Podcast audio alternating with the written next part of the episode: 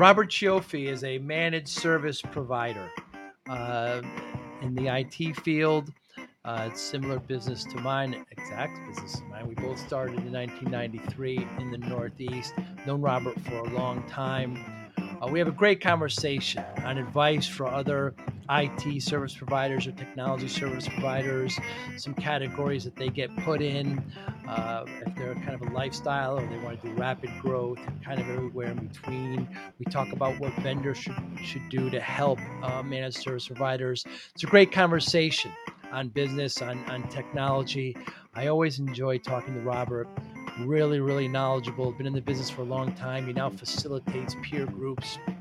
Still has his M S P, but a great conversation uh, and some uh, teaser on what vendor tax is and um, uh, our M S P is overtooled. Very interesting conversation. Thanks for listening. Hi, I'm Joey Pinz. People ask me, how did I lose one hundred thirty pounds? The quick answer is always discipline. I started my business, wasn't paying attention to my health, was eating too much, you know, drinking too much sweets. My daughter was born. Next thing I know, I'm pre-diabetic, I have hypertension. I knew something had to change. Discipline. I, like many of you, have faced many challenges in your career, in your family, in your life, in your faith. How did you attack them? How did you approach them? How did you solve them, hopefully? It all had to have some degree of discipline. I'm also asked, how did you found and start a tech business that lasted over twenty-five years? Discipline. I was committed to it, enjoyed technology, didn't enjoy some aspects of it, but knew it was necessary. Discipline. Our podcast mission, how do we use discipline to better ourselves and society? Join me, please, as I talk to interesting people and discuss how they use discipline in their family, in their passion, in their careers, and how it helped them. Our podcast vision, growth through learning from others. Joey Pinz Discipline Conversations. It'll be light and serious. Join us, please. Thank you for consideration. We have a good dynamic. Robert, thank you so much for doing this. You're welcome, Joe. I appreciate Thank you for having me. Yeah.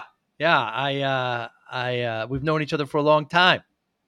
We have indeed. I want to say it's at least maybe thirteen to fifteen years. Yeah. Yeah. Yeah. A lot of similarities. We both started a company in ninety-three. Yes. And uh, we're both in the Northeast or New York. I'm in uh, New Haven. And, yep. uh, We're so born, Robert, we're born five days apart. That's right.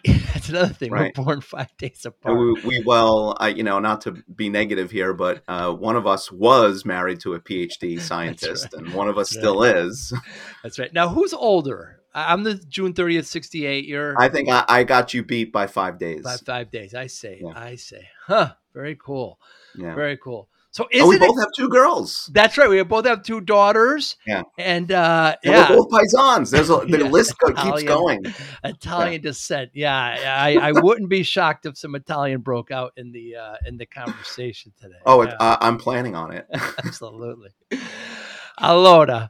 So, um, is it a good time right now, do you think, to be a managed service provider, a technology service provider? Um, I think it's a great time to be an M S P. Um, it not to under not to uh, uh, gloss over the challenges that this uh, industry has for us, because there are plenty of challenges, uh, new challenges that I don't think any of us really expected mm. in our you know careers or you know what we set out to build businesses. Whether you started five or ten or or like us close to thirty years ago, no one I think anticipated. Um, the the climate, you know, of insurance and cyber threats and liability and uh, you know that whole rigmarole. Um, but um, but certainly, there's with any of those challenges, I think there are plenty of opportunities that follow. Yes, certainly. All the, and not even to mention, you know, the pandemic pushing remote workforce and uh, the challenges are there, but. one of the great reasons why I like technology is because it constantly changes. And one of the things I, or the thing I hate most is that it constantly changes. Yeah. It's a wicked roller coaster ride sometimes. And there, I, I have to admit, and I'm sure I'm speaking for everybody with a technical bone in their body, uh, that, you know, sometimes you just wish the ride would stop so you can get off and, you know, have lunch and sit on a bench and not let the world, you know, revolve around you at one hundred miles an hour. But, you know, we've, we, it's, it's the career path that we've chosen. And despite that, you know, the, the turmoil and turbulence it creates sometimes, I think most of us are mostly energized by the thrill. Certainly. And when we talk about managed service providers, we're generally, they're technology led. Is it, you know, and we both know examples where there's, Uh, M S Ps that are excellent at technology, but perhaps not at, you know, leading a company. Talk right. about that a little bit, just being a business owner and being a president or a C E O versus, you know, just being a technology service provider. Yeah. I mean, you know, I think this, this industry has um, uh, plenty, plenty of examples of, and we, and, you know, you and I both know, are friends with many mm. uh, who started this business as a technician and then suddenly realized that they actually have an enterprise on their hands, right? Not just, you know, that little consulting thing, that job turned into an actual bona fide, valuable business. Mm. And the skills required to run an operation uh, profitably and soundly uh, and still while maintaining high levels of service, right? Because now we're no longer providing the front end services, someone else is on our behalf, opens up uh, a, a world of of issues, business management, culture, strategy, uh, finance, uh, operational scalability. I can go on and on and on. But the point is, is that I think most of us in this business weren't trained for that necessarily. I'm not saying uh, nobody was. I mean, I know that there are, you know, I have friends that came from C P A backgrounds or pure business backgrounds. Uh, but most of us overall uh, are technicians at heart. And that's what our training is in, not in business management or operational excellence.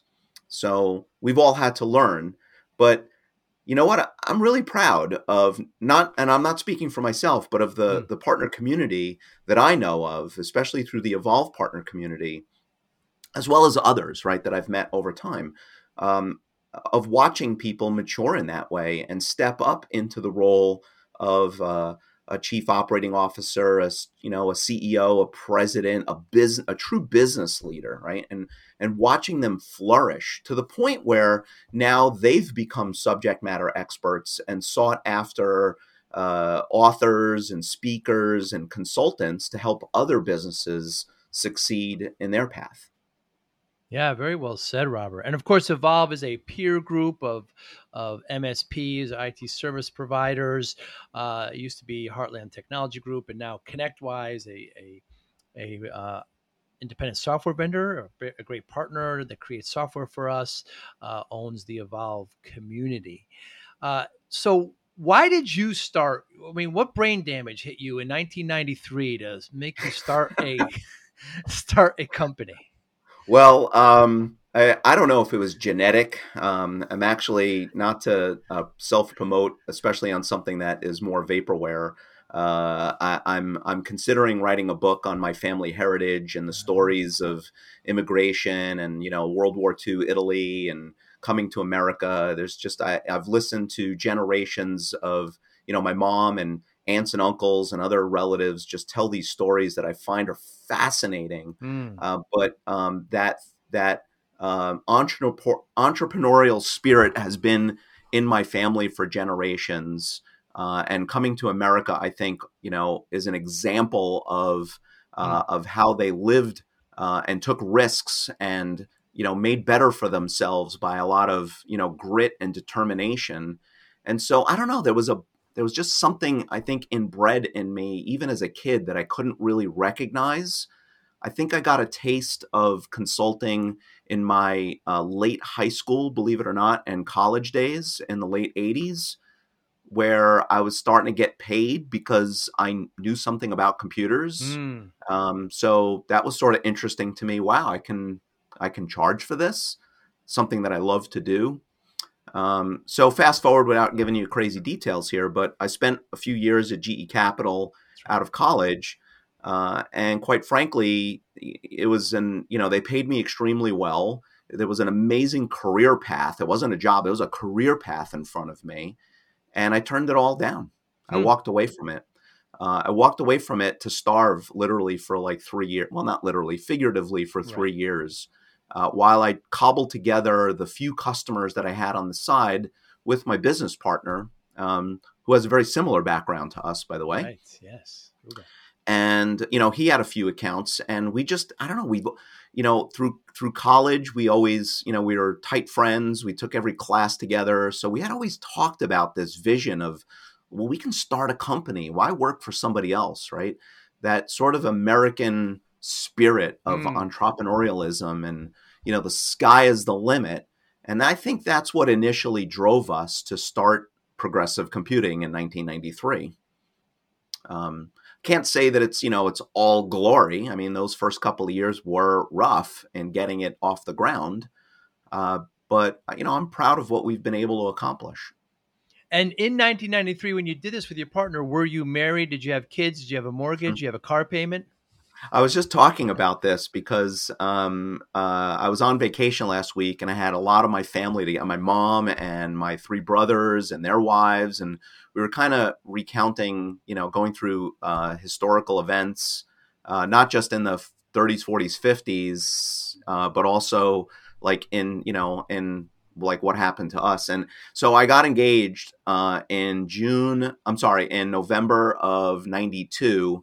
And then shortly thereafter decided I'm going to quit and start my own business. So mm. I phoned my uh, then fiance and said, hey, honey, I think we're going to need to put the wedding off for a little bit. uh, she was super supportive, very, very on same page with me. Uh, so that it pushed off our wedding to nineteen ninety-five. Um, uh, normally, I probably would have been wed within the year, probably like by the end of ninety-three, I probably would have been married. So it, it delayed the wedding about two years.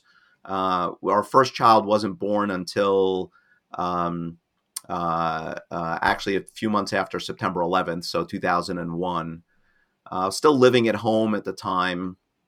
So I was still able to, you know, I was in a position to um, get the company off the ground mm. without a lot of expenses or overhead, not having to worry about a mortgage or Um, I did have a car payment, you know, but uh, I managed to, you know, take care of my own other than the free rent that mom afforded me mm. uh, in those first two years.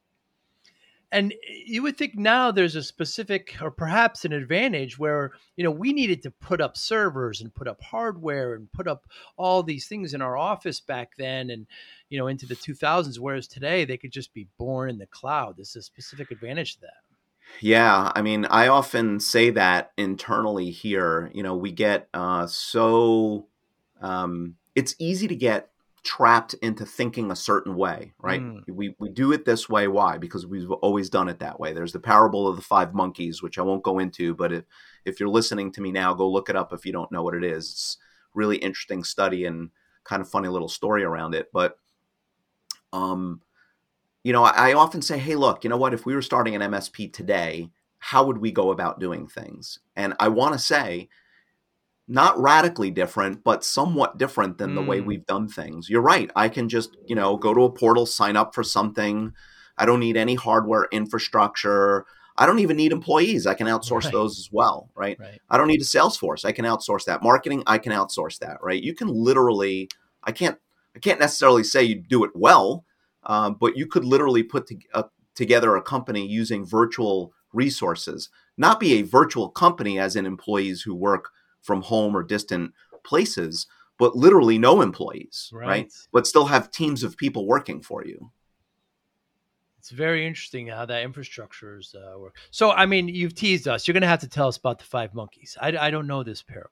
You don't know the five monkeys? Well, I, I mean, I'm going to I'm going to do a bad job of explaining it, but there was a study and I don't know, some people say that it was an actual study. Other people say it's just a, you know, it's just a story, a metaphor. Uh, but it's essentially they put five monkeys in a cage and they put bananas at the top of a ladder. And anytime a monkey tried to go get them, the bananas, they would shock him. um, uh, and they would shock all the other monkeys too. So eventually when, so what they did, the mon- monkeys learned not to go to the top of the ladder. Then they right. took a monkey out, put a new one in, who instantly went up to the top. And the other monkeys who were used to getting shocked would beat up that new monkey. Hmm. And um, so the story goes that they swapped out all the monkeys to a point where there were none of the original monkeys who had learned the behavior of getting shocked. They actually stopped shocking the monkeys. But anytime a monkey tried to go to the top of the ladder to get the bananas, uh, all the other monkeys would beat him up. Wow. And if monkeys could talk and you asked them, why are you doing this? They would say, that's because that's the way we've always done things around here. Right. So I probably didn't do a great job of ex- explaining it in thorough detail, but, but that's it in a nutshell. Yeah, it, it's very true. I remember hearing this one story about how this recipe was passed down generations, generations where this, you know, they had this big pot roast and, um, and they would cut the ends off.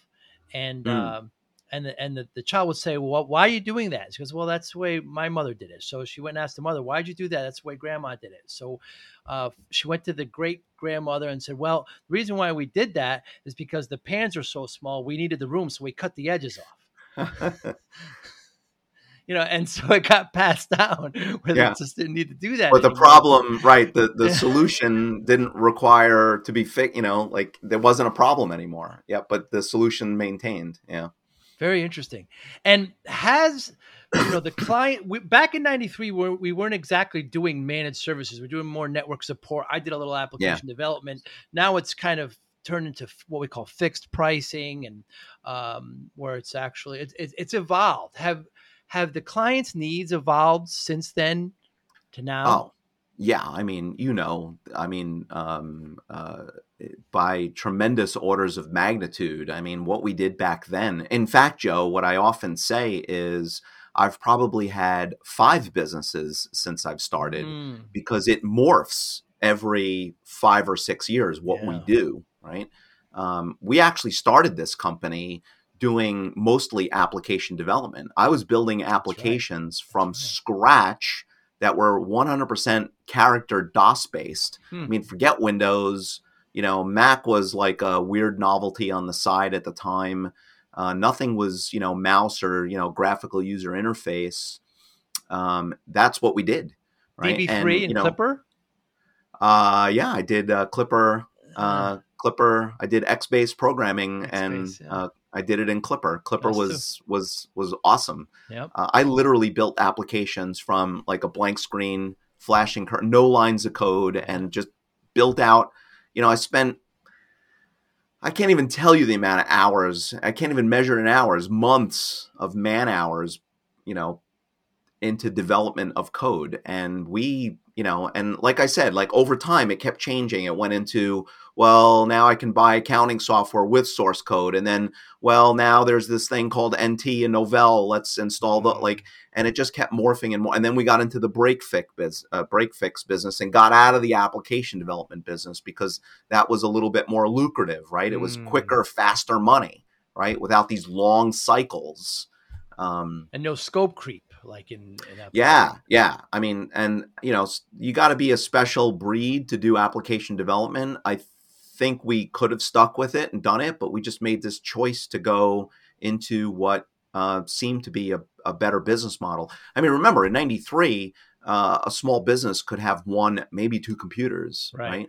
And that's what we were building for. But by the late nineties, networks were becoming extremely popular and the demand surged. So that's the business that we went after. Uh, and then since then, you know, it's changed a few more times, right? And the mode that we're in now, you know, I think uh, cloud is now definitely behind us, mm. meaning it is like the standard, like who's not doing cloud services. There was actually a bug in Exchange Server on-premise. Uh, those are mail servers that are uh, in your office. Who has those anymore? Well, they still exist, but there was a, a Microsoft bug on January first uh, where mail stopped flowing. And I had texted my team actually from a beach, believe it or not, wow. when I was in Florida saying, hey, I got an alert. And do we have any left? Right. And the answer was resoundingly like, no, we don't need to worry about this. Um So uh, my point about that was that, you know, cloud is, is the, you know, cloud solutions are really for the most part, eighty-five percent, you know, are is the standard. Uh, now it's become cybersecurity, right? And li- and business risk and business liability. We're having discussions not about technology, but how technology solves business problems. Yeah. Yeah, it's very true. All too often, you know, we, we, we, you know, you and I have some access to a lot of vendors, of course, being in the business, and they start promoting the features over value. And I think, yes. um, a lot of times M S Ps make the same mistake. You know, uh, these are the features and get a little too technical, and they, they uh, should be talking about value to their, to their Absolutely. Customers. Now, you're also a, a facilitator of, of M S Ps, of these peer groups, and uh, you work a, a lot with M S Ps. We were, you know, certainly in the same, not the same group, but in the same community. And yes. uh, so what, what, what are some common things you see with M S Ps? What are some advice you can give to M S Ps today? Yeah. Uh, great question, Joe. Um, and thank you for noting that. I've been facilitating two different peer groups uh, within the Evolve community for the last uh, several years. Uh, and it's afforded me um, a tremendous opportunity to um, not just lead the groups, um, but to listen and learn myself. To, you know, it's just amazing. Even, even, even in a group, uh, even in a, a member of a of one of my groups who might be, let's just say, uh, on the lower side of the operational maturity level. Like, they're smaller, they still got a lot to learn, they're making tons of mistakes, but it's pure gold when they say something and like the rest of the group turns their head and goes, like, "Wow, that was like really, you know, mm. that was a very poignant uh, piece of advice that you just gave," and it really like you know changes the room. Um, The, the the biggest piece of advice I can give you is just kind of what I'm talking about, is you cannot be successful in this business without engaging in the community. And what I mean by that is not just engaging with vendors, right? The suppliers that make the tools and the solutions that we use, but you really need to get out there and meet your peers.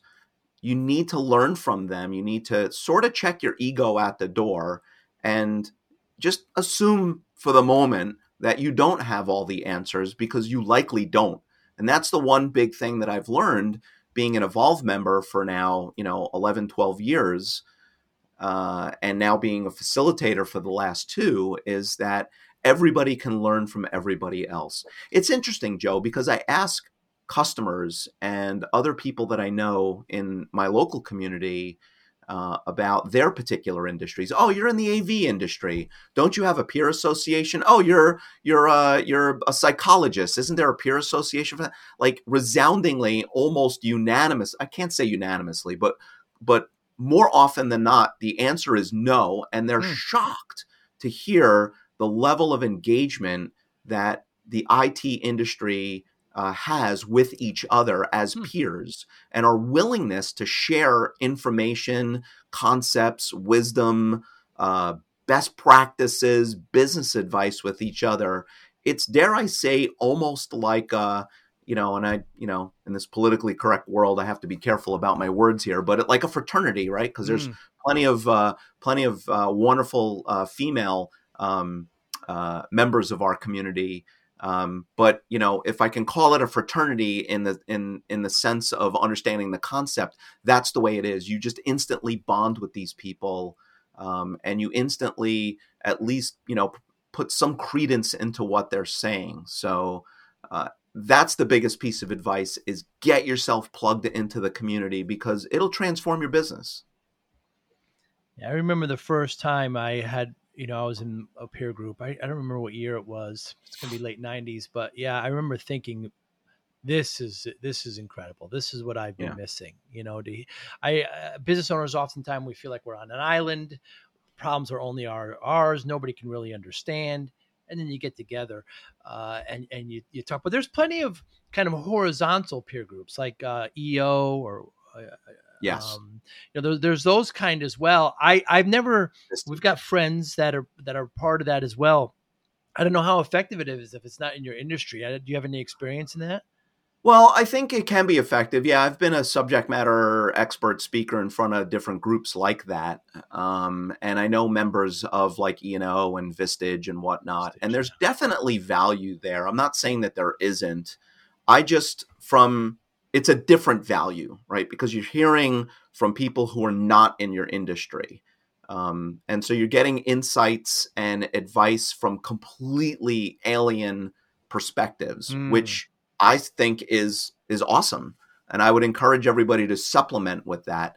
But from an M S P's perspective, from an, you know, if you're in the I T business, you're not going to get the answers that you really need uh, deeply um, without peer involvement, right? Like, here's a, a great example. I mean, just the way you run your business from a financial perspective and the K P Is, the metrics that you look at, the ratios or certain terms like, you know, I'm just, I'm using some simple ones that most people will understand. Things like service gross margins or, you know, like a W two multiplier, which comes out of the S L I world, you know, just things like that, that help us understand, oh, I'm spending too much money in this area, right? And I'm not getting the value return, or I can spend more as long as I can keep up this, you know, if I push this other lever, right, then, then I'm able to spend the right money in this place, right? So it's those sorts of things that you're not going to get necessarily from uh, those other groups where they're not in your industry, because they don't understand the particulars mm. of and the nuance of your particular business. Yeah, very well said. Of course, you mentioned K P Is, key performance indicators.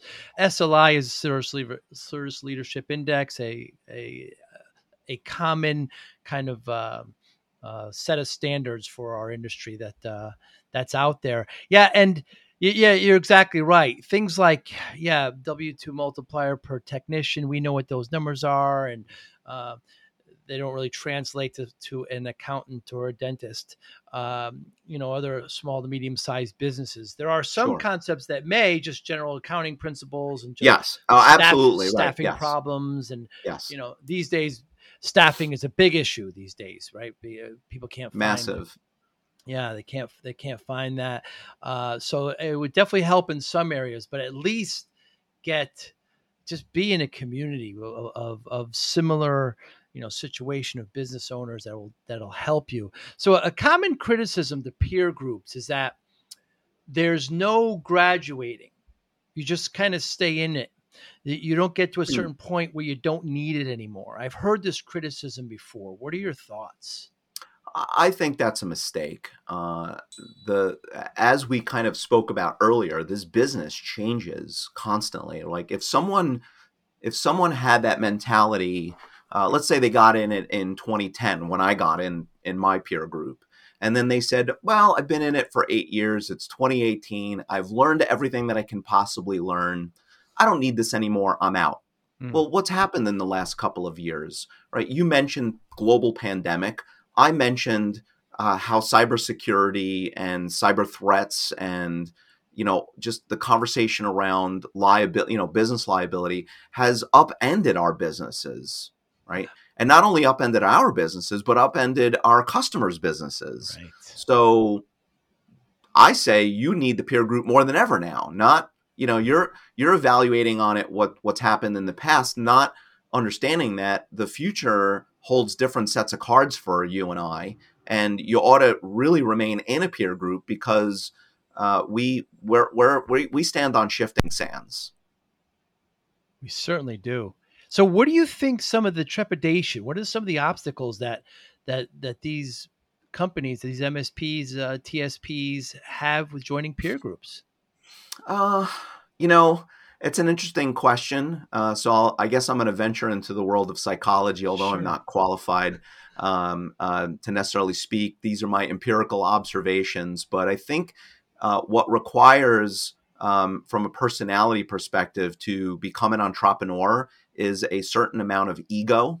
Mm. And that ego is very powerful and it's an effective tool in starting the business and having the gumption to get out there and slay dragons and, you know, move things forward and, and make deals happen. But that ego can serve, serve you in, in, uh, uh, in a negative way. Uh, if left unchecked. And I, quite frankly, in twenty ten, walked into my peer group thinking that our you-know-what didn't stink. Right. Right. I thought we were like, I'm looking around the room going, ah, we're better than everybody else. Well, guess what? um, I don't want to say that we were the worst, but we certainly were not the best. Right. And that opened my eyes up to, yeah, like there's so much to learn out there. Even, even though, um, you know, later on I became trusted enough to become a facilitator for two other groups. So there, that must say something about me, but you know, I'm, I'm trying to still be humble here and say, I still had a lot to learn. Right. And I'm still learning even as a facilitator. Have to be open to learning. Absolutely. And, and generally speaking, in very wide kind of swaths, I, I kind of see M S Ps and even small business medium owners kind of have uh, one is kind of a lifestyle where they're very comfortable. That, you know, they're making decent money. They're able to go on vacation. They're able to do hobbies. And then they have this other side that's, you know, wants to grow, wants to grow rapidly and wants to continue to grow. So on that side, what do you think is stopping a lot of M S Ps from growing? Uh, well, I think you kind of hit upon it. I mean, in in the Evolve peer group, uh, without getting, you know, deeply into what their uh, models, they call it modes, like what mode is your business in? But you kind of picked on, um, I'll say, sort of the two most common. Mm-hmm. I mean, even though they have um, a model that describes four different modes, but I'll say, yeah, there's more of that lifestyle business where it's like, hey, you know what? We're dropping fifteen percent EBITDA on the bottom line every year.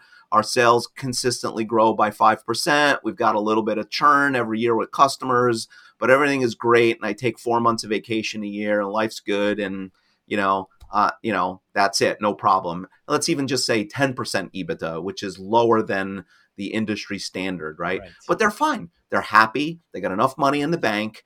Um, they've saved enough for retirement and that's cool. They're not looking to kill it, right?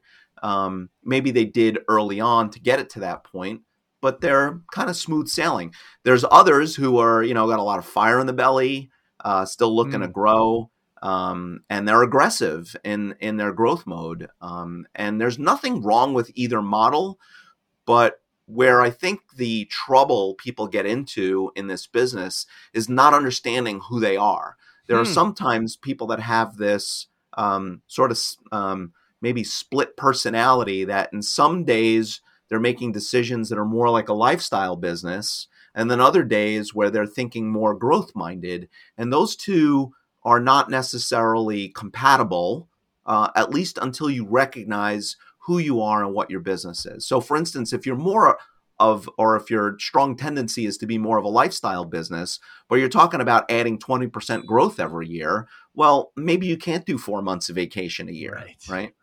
Um, so, and that's, you know, maybe a extreme example, but it does point out that, you know, you may be uh, sort of talking out, uh, out of both sides of your mouth. And this is where a peer group is so instrumental mm. because they can help you see the folly in your decision or, or perhaps at least just open you up to just different ways of thinking about things.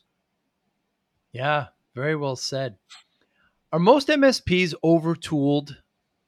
Uh, uh, this is, uh, you've, you've touched upon something that is, uh, uh, an interesting, uh, conversation that I'm having more and more in my peer groups. Uh, and Joe, I assume what you mean by, uh, overtooled. Um, this uh, industry has this ecosystem of software developers that create new widgets and tools and, oh, you can, you know, install this service and get this tool to help your clients or help you service your clients. Um, and we tend to keep subscribing to things. This is one hundred ninety-nine dollars a month. That's one hundred fifty bucks a month. Oh, this is three ninety-nine a month. But, you know, before you turn, you know, before you turn around, you got ten different tools and you're spending five grand a month on them. And while they all have value, um, a lot of M S Ps kind of get uh, stuck in this mode of not extracting the maximum value out of all of them. And what I kind of mean by this is we'll subscribe to a tool, use the obvious and easy, let's say top forty percent of the tool, but never take the time to put resources into, you know, be it manpower, be it training, be it, you know, the actual time mm. into extracting the other sixty percent out. So we tend to like, you know, like go for the easy tips of the icebergs, so to speak. And then there's all this un- value underneath that remains uh, untapped. Um, and what I've seen as a recent trend is a lot of M S Ps are looking at, you know, their, you know, ten, twelve tools that they use and go, wow, there's like four or five of these that nah, kind of use a little bit, but I don't really need them. So guess what? Like, we're axing it. Yeah, it's it's so true. And I think that uh, that's a good segue to vendors and uh, the partnership between M S Ps and the, the companies that provide those tools and services to help them with their clients is an important one. You know, what kind of uh, uh, mistakes, what kind of issues do you see with vendors? What are they doing wrong? What are they doing right? How do they how do they need to know yeah. and understand the M S P better? Well, you know, it's easy. It's easy to, you know, cast stones and point, oh, they're doing this wrong, they're doing that wrong. I don't want to make make it sound like I'm that guy. I'm not. Mm. Um, I think vendors, for the most part, have uh, gone through, and we've learned together, right? As as the buyers of their services and products, and them as the creators of these products and services, we've learned as a community because we're kind of in this thing together. Right. Our success depends on theirs, and vice versa. Um, and they've learned. Uh, to understand uh, the day in the life of an M S P, right? And how we sell. Like, we don't sell tools. I don't sell your widget, right? I'm selling our breadth of services, which includes maybe your widget, right? And I don't talk about your widget. I'm talking about my brand, not your brand. Um, so they they're they're in tune to that, and they've they've priced things that um, are more subscription based because it's how we sell, right? These are just some examples of of them getting in our heads. Um, uh, and understanding how we do business so that they can help us or help facilitate us uh, doing better business with our customers. So I want to say overall, the industry has matured greatly in that in that regard. And and I, you know, I applaud everyone who's in this industry for doing a great job with that. Now, does that mean that we're great? No, there's always room for improvement. One of the areas that I see is always troublesome to me is the onboarding process, right? Mm. I've subscribed to your product or service. How do you uh, enable me to be super successful with it?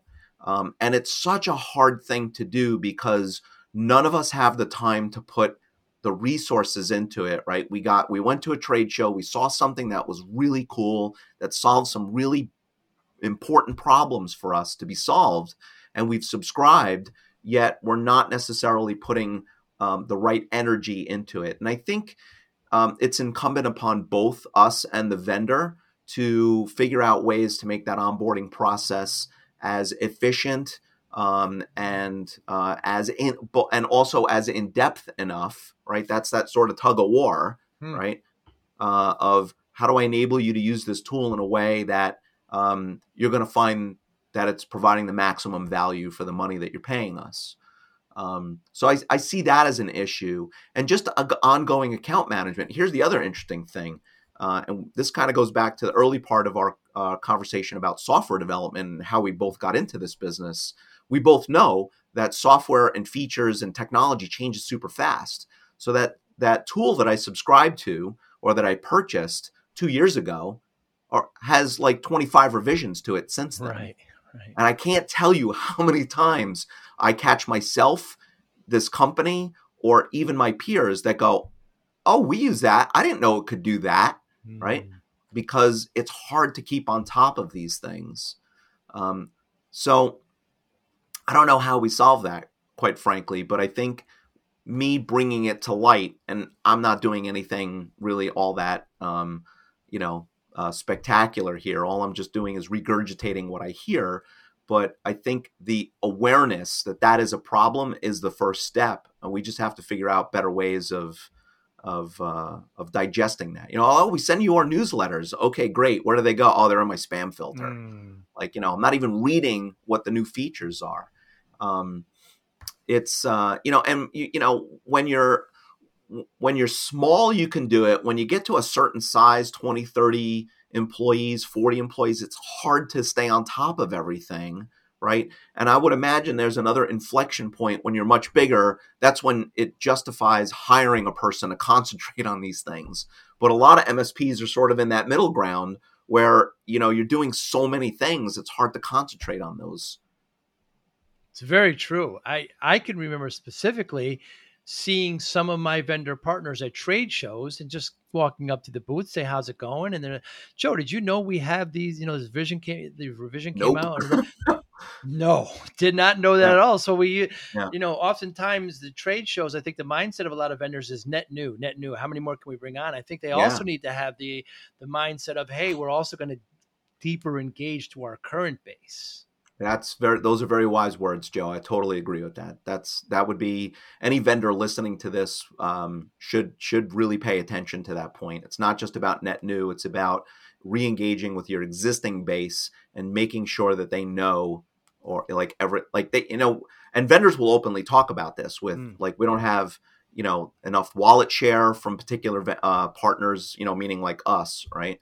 Um, they, they, they haven't uh, fully, they're either not using all of their products and services for all of their customers, or uh, we're not, we're just kind of scratching the surface on the use of those tools. So we become a flight risk for them, right? Because if I'm only using the top twenty percent of your tool or your product, not using the other eighty percent, guaranteed your competitor is showing me the other eighty percent right. when I'm speaking to them. And I'm going to go, oh, yours is much better. And I'm going to switch over. Like, so this, you know, it's, it's a challenge. Um, and I don't necessarily envy vendors for for that, but um but you know, it's a community, and I think the right-minded people uh invest into the relationship uh to drive as much value as we can out of them.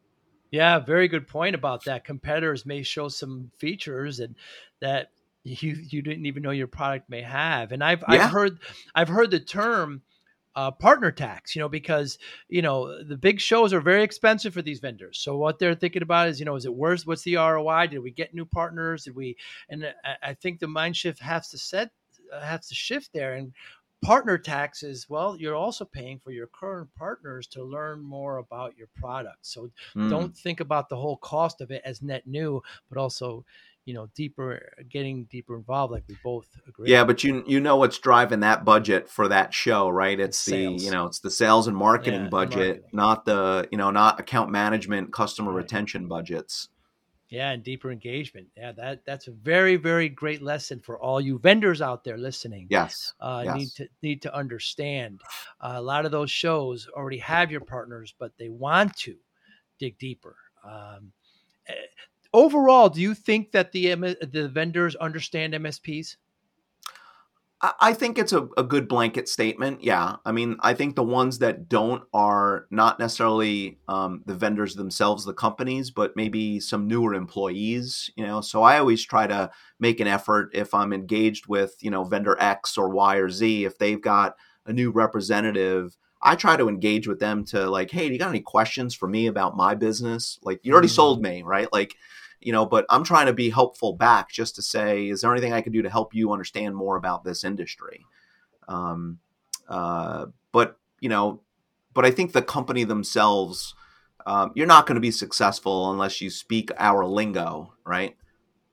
You know, I remember years ago, uh, a classic example of this um, was, I want to say maybe seven or eight years ago. It could even be a little longer than that.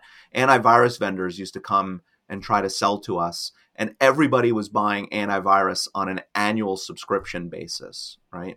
And then one antivirus vendor um, finally listened to the M S Ps, and and the M S Ps were clamoring for, but I charge my my customers per user per month. Can't you bill me the same way? Now think about that really for anybody listening, whether you're right. in this space or not. I mean, it's not a big stretch to conceive that yeah, we could probably just change our billing, right? Like, what's the harm in that? And man, they exploded. They Webroot, yeah, yeah, it was Webroot. yeah, they, yeah. they, they, everybody was signing up for that purely because of the way they build. Now, think about that just for a minute. It's Let's wonderful. really digest what I've just said yeah. because it's very profound. I wasn't buying on features. I wasn't buying on product efficacy or reputation. Right? You didn't have a better widget or a better mousetrap. You just billed me the way I wanted to be billed. Right. And that made all the difference in the world. I mean, listen, obviously the product had to have a certain quality to it. But in that, in those days, I used to joke like, you know, you all suck. It just matters which one of you sucks the least. um, And cause you know, we were all like, it was, we're all frustrated by it, but like we all still needed an, a good solid antivirus tool, and they had one, but they just, the way they build for it made it very attractive. And you know what? M S Ps need to learn from this too. We've been, we've got a little philosophy here internally. We don't call our, our clients clients or customers, we call them partners. Mm. So we've tried to adopt a partner-centric lens in everything that we do. And I actually challenged our finance team to start thinking about the way we bill our customers and what like sort of like, what are the things they complain about to us? What are their pain points or confusion? Where are the friction points? Start looking at your department from their lens, and then start, you know, start thinking about ways that you can change our behavior so that it more, it makes life easier for them. Yeah, what a wonderful example there. And and you, the beginning of it where you said, you know, once you get onboarded, at the, ask the vendor, what what do you need to know about my business? You know, there'll be so many M S Ps that, that will offer that up, and the M S P can learn. And then get the example of the one antivirus. I, I did the same thing. Forza did the same thing. And we just assumed all the features, and the it was it was just as good as the other, but again, yep. they just build monthly, and that made yep. the world the difference. We didn't do have to. And they they cleaned house. Oh, they did. They took over. Everybody moved to them. Everybody moved to them. Yep. Absolutely. Yeah, that's a great example, and um, I I f- actually forgot about that. I appreciate you bringing that up. Uh, hey, Robert, what motivates you? Huh.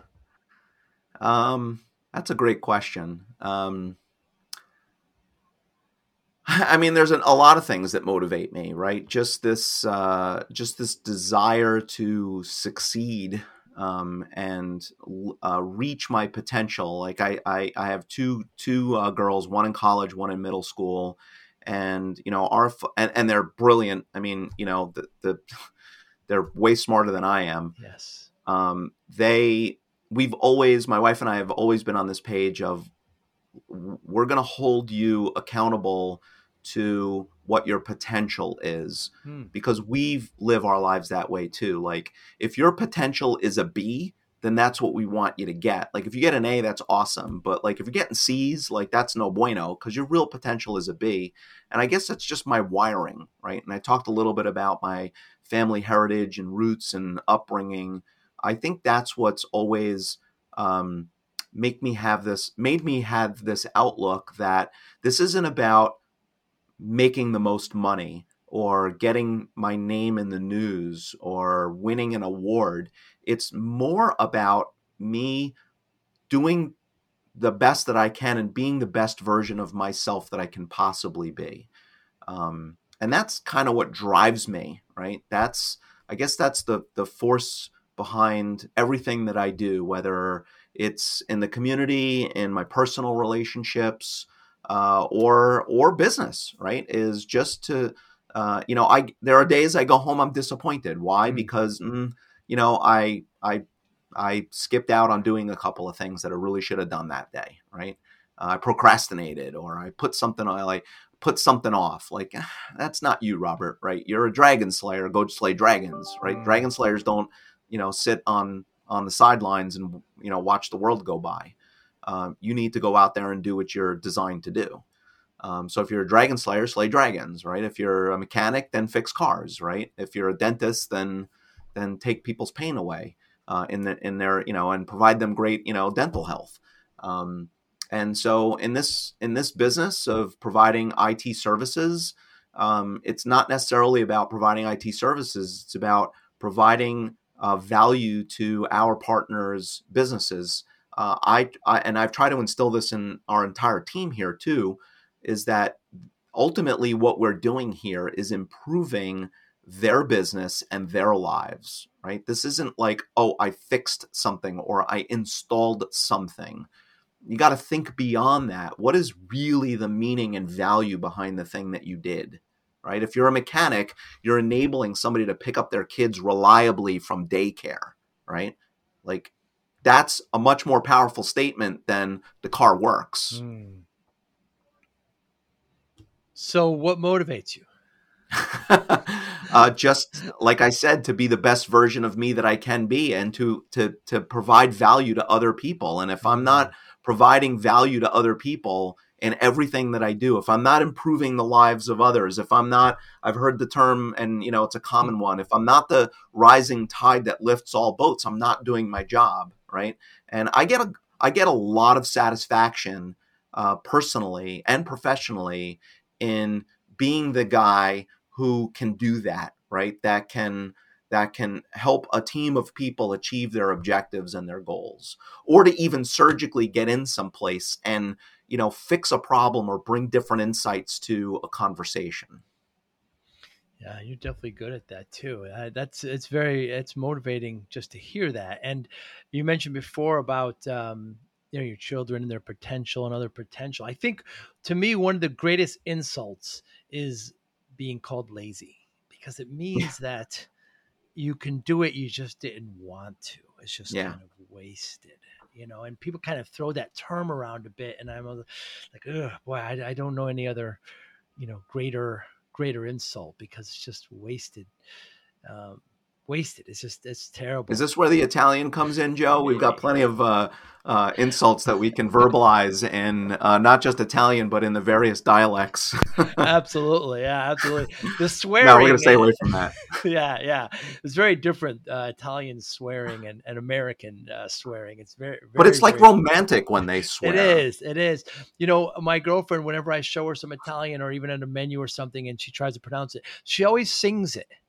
It's like, baby, you don't really have to sing it, but you just can't help yourself. And she goes, yeah, yeah, I guess, frutto de mare, you know, and she starts like, she starts adding. Well, she's not far off, right? Yeah, I guess like, that's it's, true. That's the way you're, it is a little is. sing-songy. That, that's yes. right, that's right. Fish yes. soup sounds romantic, yeah.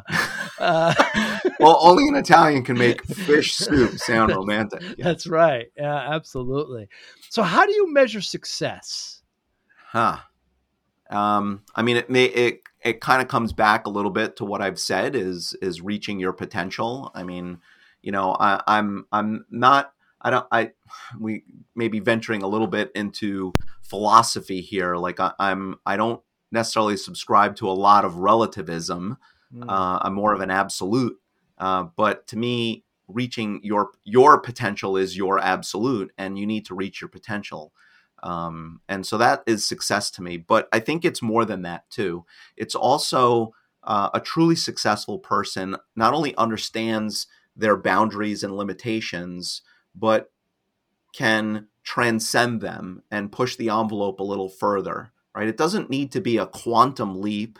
It, you just move the line a bit. Like if you're moving that line, then you're doing better and better every day, right? Um, I have a lot of personal goals that I'm not necessarily achieving, but I'm cognizant of them. And even though I put a lot of pressure on myself for not getting there, I kind of look back in time and say, you know what? I'm in a better place than I was when I started this journey two years ago or three years ago or five years ago or whatever it is. And I have pushed the envelope a little bit. Um, and so am I being, you know, by the definition, have I succeeded at the goal? Not necessarily, but I'm succeeding because it's a journey to get there sometimes. So. Yeah. Very, very well said. Very well said. And, uh, I love that answer, and it, uh, it differs from everybody, you know? Yeah. I mean, it, you know, your definition of success might be, I'm going to be the best, um, you know, like with my wife, she has her P H D in biochemistry, right? Mm. You know, she was a scientist working at Howard Hughes Medical Institute, one of the most sought after postdoctoral positions in the world, right? Um, and she tossed it aside because what became more important, and there's a big story behind that, so I'm oversimplifying it, sure. But, you know, she decided, um, we decided together, but it was really kind of like her driving this, is that she, we wanted that, raise a family together, right? And so she has become like the absolute best, you know, mom that I think, you know, is out there. She mm. has done a phenomenal job with our children and making the household run and being supportive of me in, in my business, and and even now re-engaging in the workforce in a different capacity. Um, she's, you know, she's got amazing potential, and whatever she's doing, she is super successful in doing that because of what she is, I'll say, bred to do, right? She has the same sort of philosophical thinking of success and boundary, you know, pushing as I do. You know, when she was interviewing for a, a position that was not in her field, they were like, why do you want to do this? You got your P H D in biochemistry. She was like, it like, and her answer was sincere. Sounds like a challenge and it would be a lot of fun. Hmm. And she's killing it. She's absolutely killing it. Like in a field completely different in wow. financial services and insurance. Right. And she is, because she's probably the smartest person I know. Um, one of my brothers might take exception to that. So sorry, Al. Uh, but Monita is really, really, she's a genius. She's really like a, the sharpest tool that I know out there. Very interesting. Very, very cool. Robert Cioffi, thank you so much for your time today. What a pleasure. One of the, one of the great things I love about you, by the way, is not you continue to elevate, you know, what you do in your business, and but you you turn it around and you facilitate, you help other M S Ps. You're certainly not doing that for the money.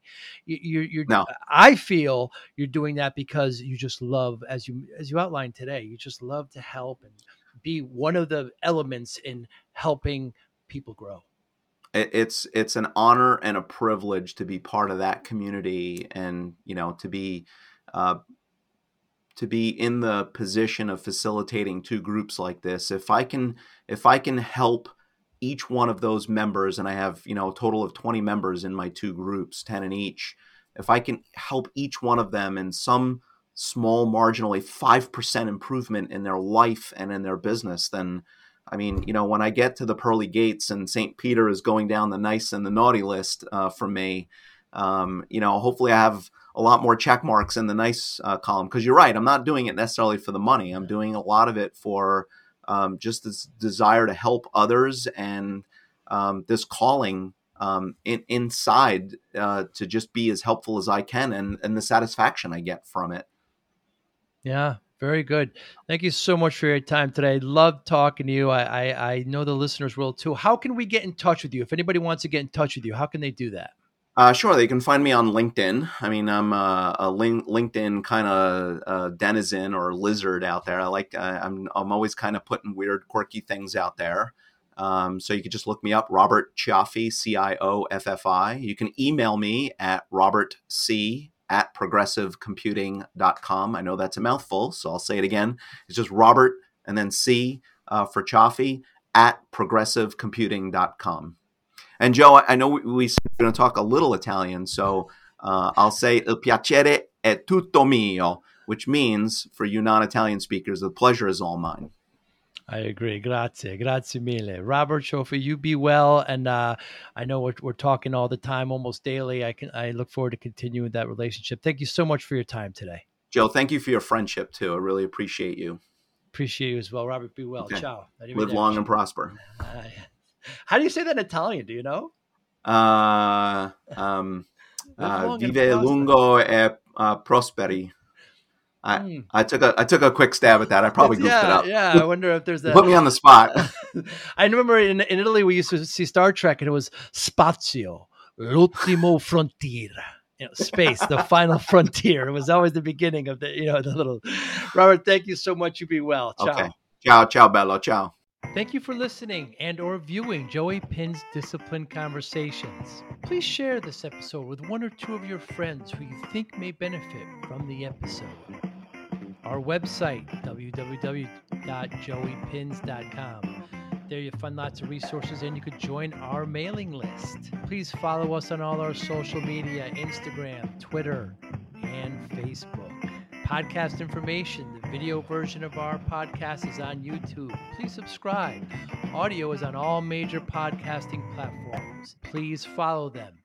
And if you like it, please consider giving a five-star rating. Would really appreciate that. Would you like to financially support the podcast? You can go to our Patreon site. Consider five dollars, ten dollars, or twenty dollars a month. There's all kind of plans that we have there. It's like a one-time payment. What is this podcast episode worth to you? twenty-five dollars, fifty dollars, one hundred dollars, five hundred dollars, one thousand dollars, five thousand dollars. You be the judge. You can go to our PayPal account to do that as well. Thank you again for listening or watching Joey Pinz Discipline Conversation.